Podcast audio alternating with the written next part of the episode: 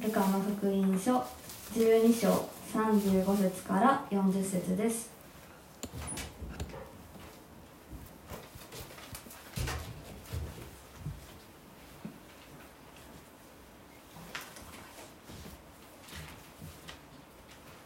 えー新約聖書の142ページにあります。と朗読をリエ姉妹にお願いしたいと思います。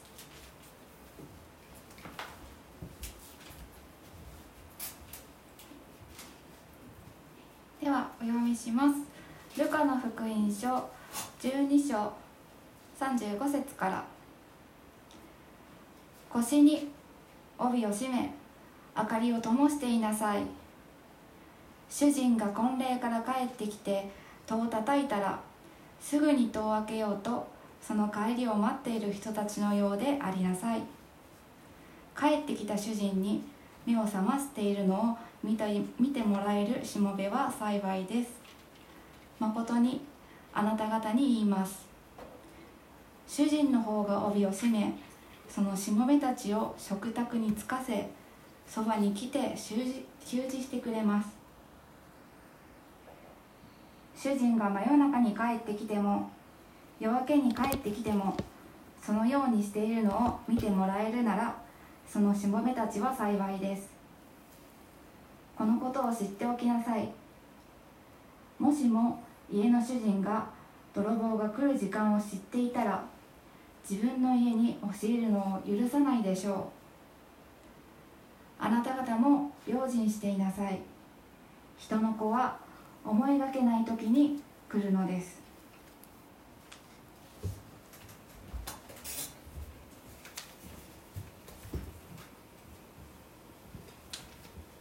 以上の聖書箇所から「夜明けを待つ」という説教題で斉藤先生に御言葉を取り次いでいただきたいと思います。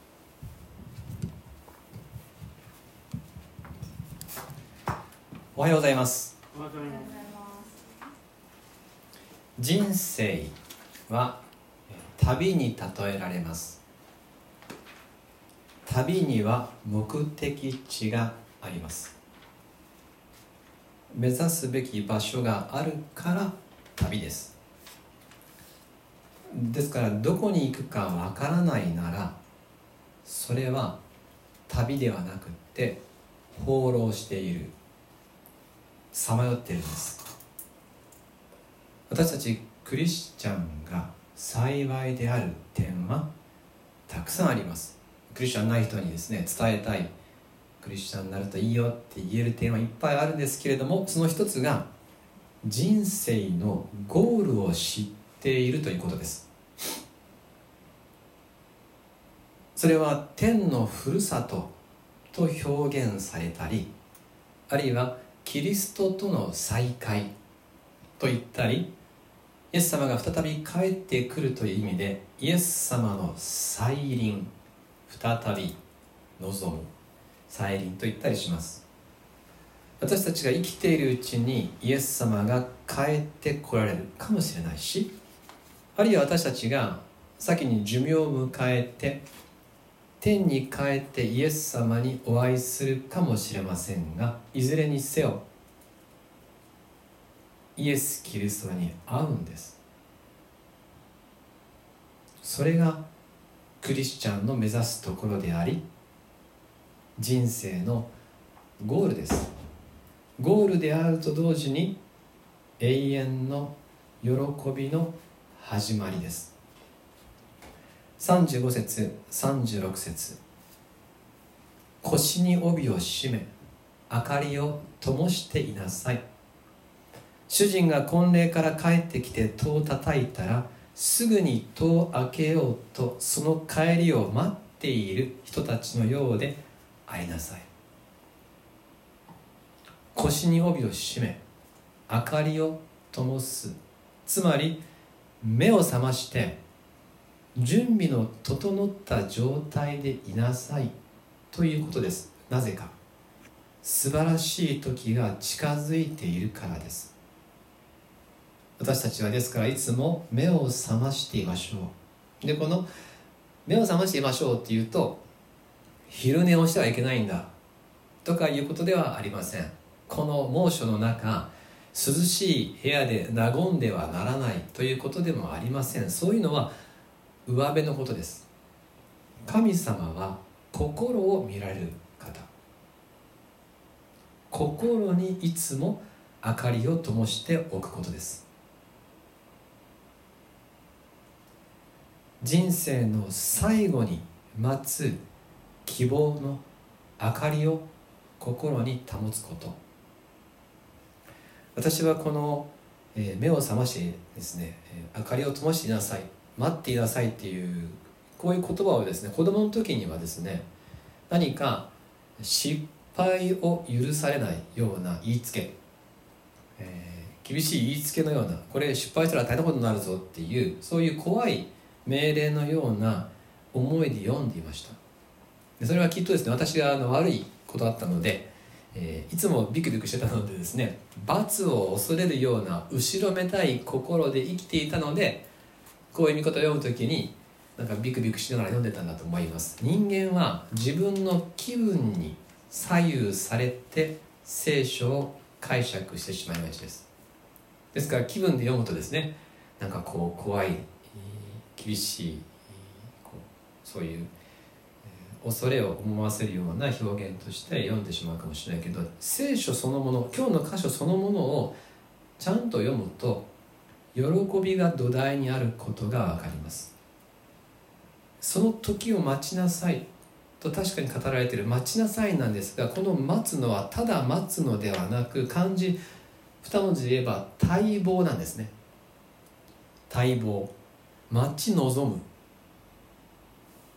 ことです。ただ待つんじゃなくて待望する。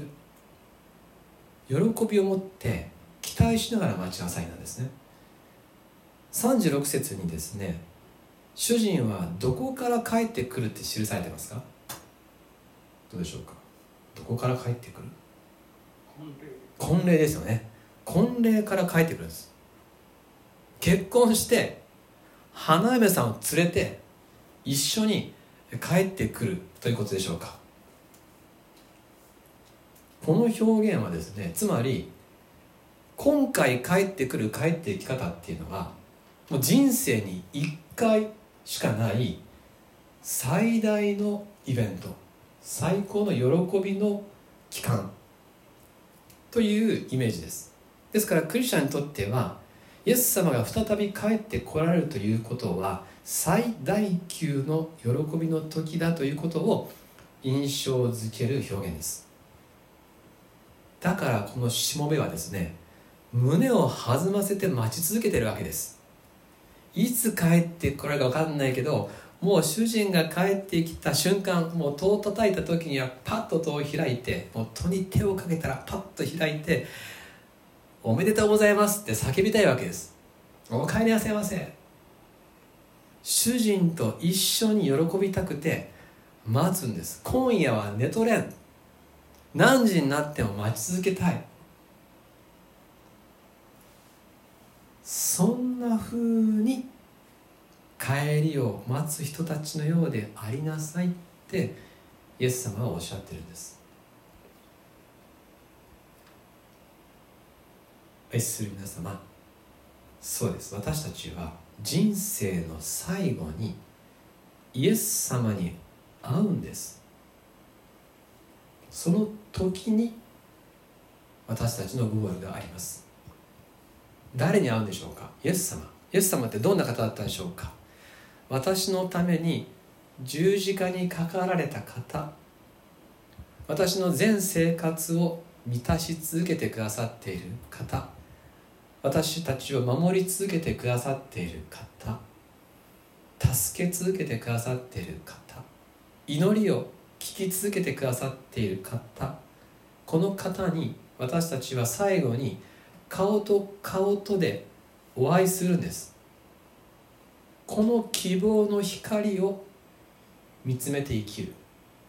この希望を思う時に心は平安ですよね。私はあの寝る時に音楽を聴きながら寝るんですけれどもこのイヤホンをしてですね、えー寝るんですよ。でだんだんこう30分が経ったら勝手に止まるんですけれども、えーその毎日使ってるので壊れちゃったんですよね。で新しいイヤホンを買いましたが新しいやつにはノイズキャンセルっていう機能がついてるんですよ。でそれは何かと言いますと、えーポチッと押すとですねエアコンの音とかですねセミの声とか、まあ、電車乗ってたら電車の音とかがスッてですね打ち消されるんですね、うん、どういう仕組みかと言いますとですねイヤホンにマイクがついてて、外の音を取り込んでそれと反対のですね音を出してですね打ち消しちゃうっていうそういう仕組みなんですけれどもスッて静かになって聴きたい音楽だけが静かに流れます。天国の希望を思う時ちょうどこのノイズキャンセルのスイッチを入れたようにスッて心が静かになるんです。お盆の時期にですねいっぱいお客さんが教会に来てくださいました。懐かしい方とか来てくださって、まあ、それでも一日いろんなことがあって、えーそして夜、えー遅くなってからこう説教の準備になる。えーそういう時にですねこうちょっと疲れたりざわついたりする気持ちになったりしたり焦ったりすることもあるんですけどその時にこの今日の御言葉を読んでいてですねイエス様にいつか会うなと思った瞬間にスッて心が静かになって人生の先行きに希望しかない。ということを感じました。何もかもがスッと消えていってイエス様だけを思う気持ち。日々の暮らしにどんな不安があっても戦いがあってもでも天でイエス様に再会する希望の前では全て打ち消されていく雑音になります。ですから私たちは人生の先行き信仰の歩みのゴールイエス様に出会うということを見つめてここにある平安で生きていくんです。私たちはイエス様に出会うために生きているんです。そして必ず出会います。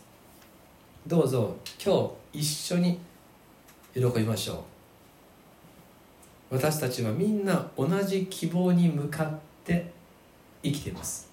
私を愛したイエス様愛し抜かれたイエス様に出会うんです。世の終わりのラッパが鳴り渡る時に私たちの名前が一人一人呼ばれるんです。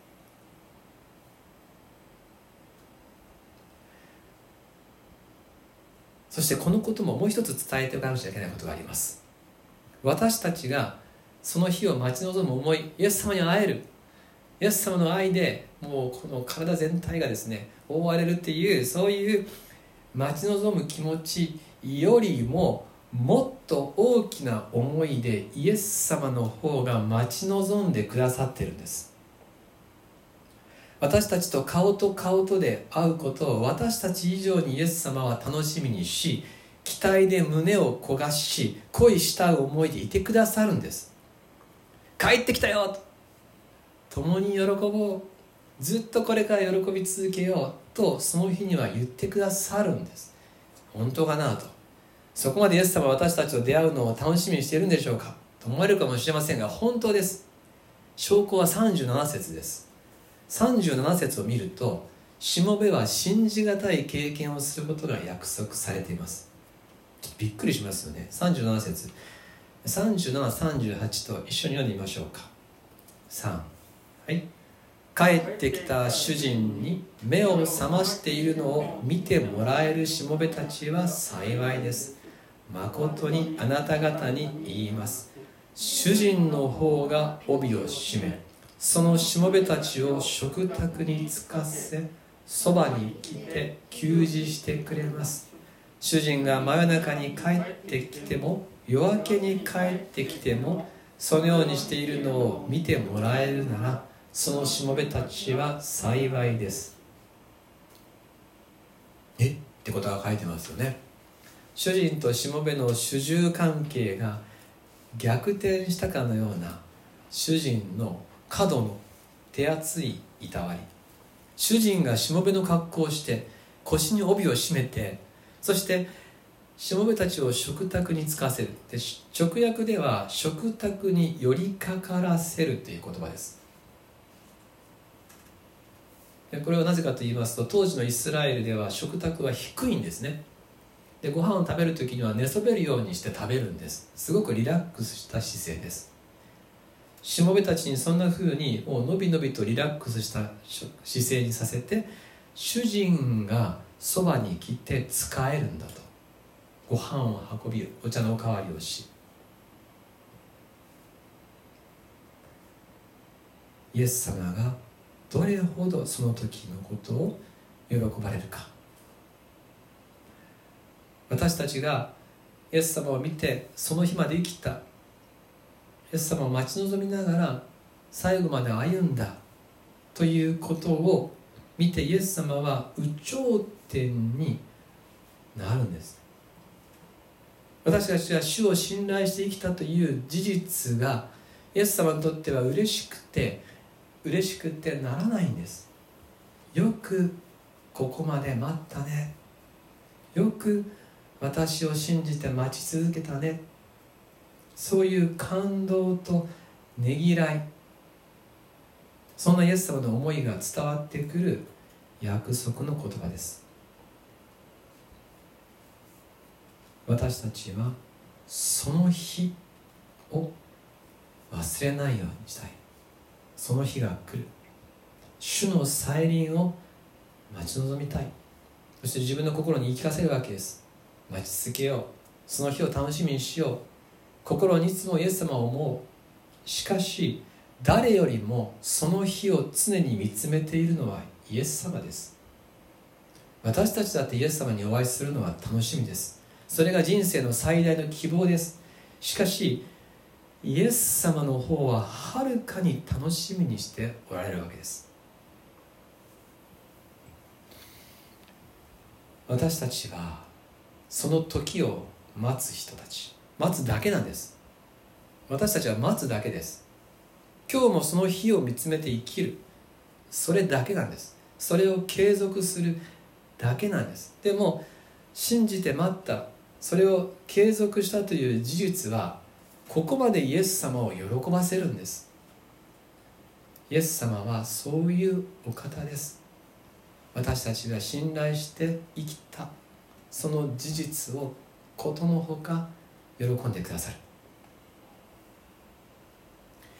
主人が帯を締めて使えるという表現からある聖書の情景を連想する方もあるでしょう。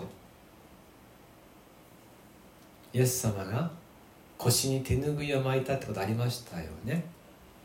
ご自分が十字架におかかりになる直前の最後の食卓でイエス様は何をされたでしょうか？弟子たちが食卓に寄りかかって食事をしている。その足元にイエス様が来られ奴隷がするようにひざまずき一人一人の足を桶の水で洗い腰に巻いていた手ぬぐいで拭い清めてくださいました。イエス様の別れの儀式です。3年間よくついてきてくれたねと。3年間イエス様についていったということに対してあれだけのイエス様の愛が示されたのならば私たちが生涯クリスチャンとして歩むならどれほどの喜びがその先には待っているでしょう。どれほどの愛を私たちはその時にイエス様から味わうのでしょうか？私たちはこの最後に待っている喜びそれを疑うことはできません。本当にイエス様は最後に私たちを受け入れてくださるんだろうかと疑うことはできません。なぜならば今すでにイエス様は私たちのそばにいてくださるからです。ここにいてくださるから。今も腰に帯を締め私たちをくつろがせ愛し続け守り続けてくださっています。精霊によって私と共にいてくださる。クリスチャンには平安があります。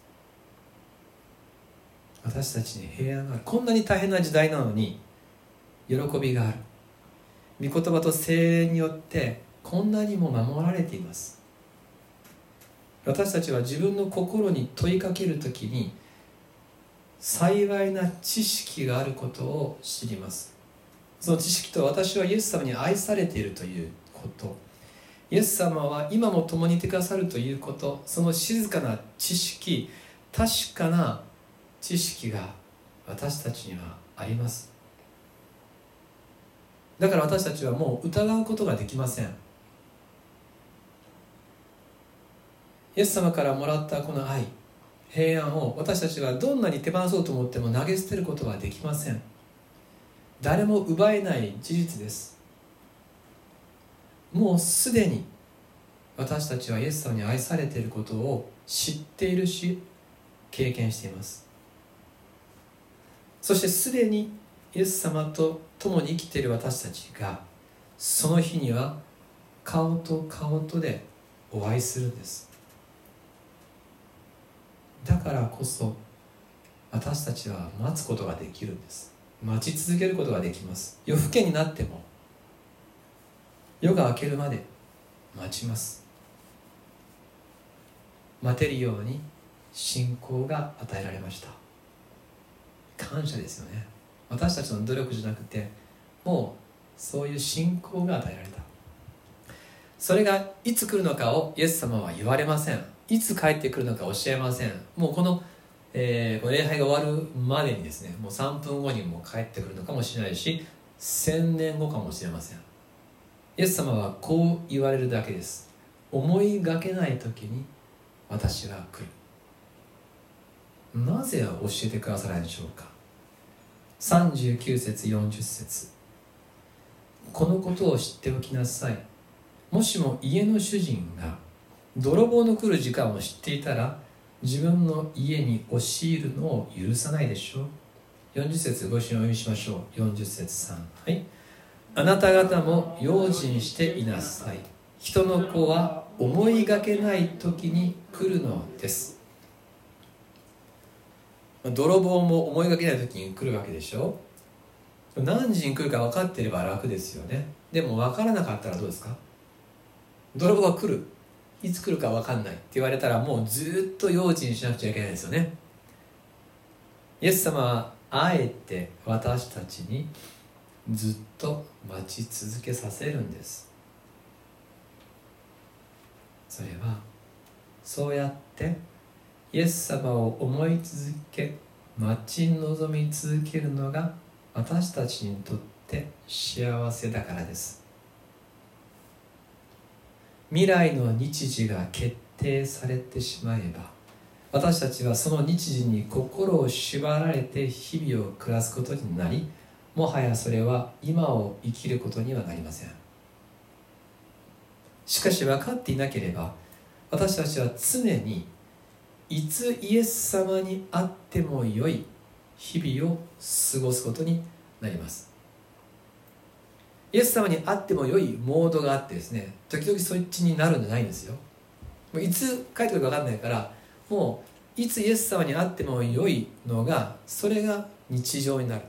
それがもうベースになっちゃうってことです。でこれは本当に幸せなことですよね。いつイエス様に会っても良い日々。の積み重ねとしての人生。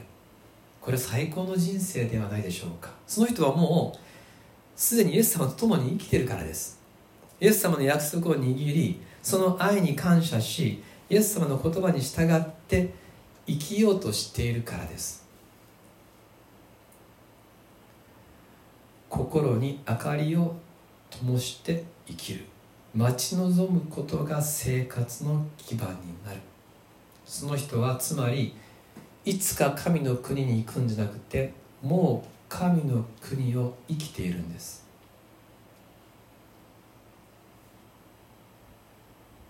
40節で「用心していなさい」と訳されている言葉ですが用心していなさいというよりは覚悟の決まったものでありなさい。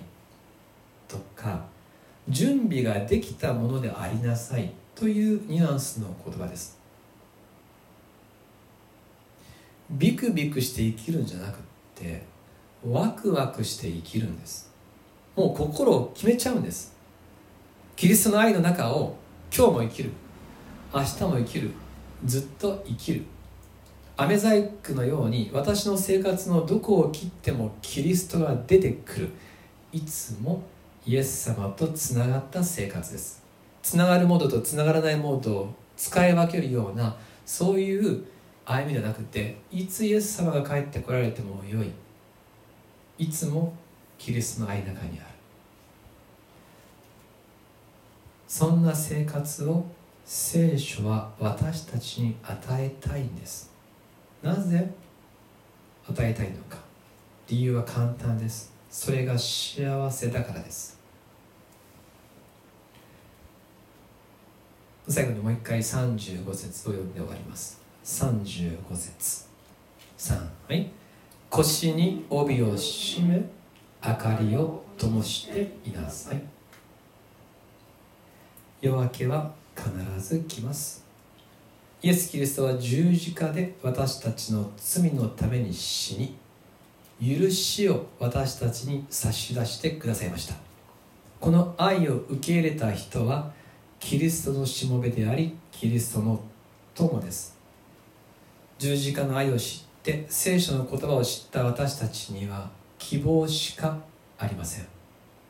人生は暗闇に向かっているのではありません。夜明けが必ず来ます。心の中を見てください。自分の心の中を見てください。暗がりでしょうか？明かりが灯っているのではないでしょうか？その明かりを信仰と言います。その明かりを灯し続けていきましょう。ワクワクしながら。今日を生き切る。日々を生き切る。そしてイエス様にみんなで会いましょう。お祈りします。天のお父様やがてあなたにお会いできるのを感謝します。すでに愛されています。すでにあなたはここにおられます。しかしその日私たちはあなたと一つ交わりをいただきます。その希望を見つめる時生活の不安も雑音も静まり希望だけが残ります。幸せな人生の行き先をありがとうございます。イエス・キリストを感謝します。私たちの喜びだけを見つめて十字架で死んでくださいました。私たちの喜び私たちの幸せだけを求めて今も愛で守り続けてくださっています。私たちとの再会の希望に胸を焦がして今日も繰り返し夜明けを待つようにと語ってくださいます。私たちは待ちます。そして必ずあなたに会います。感謝してイエス・キリストの名によって祈ります。アーメン。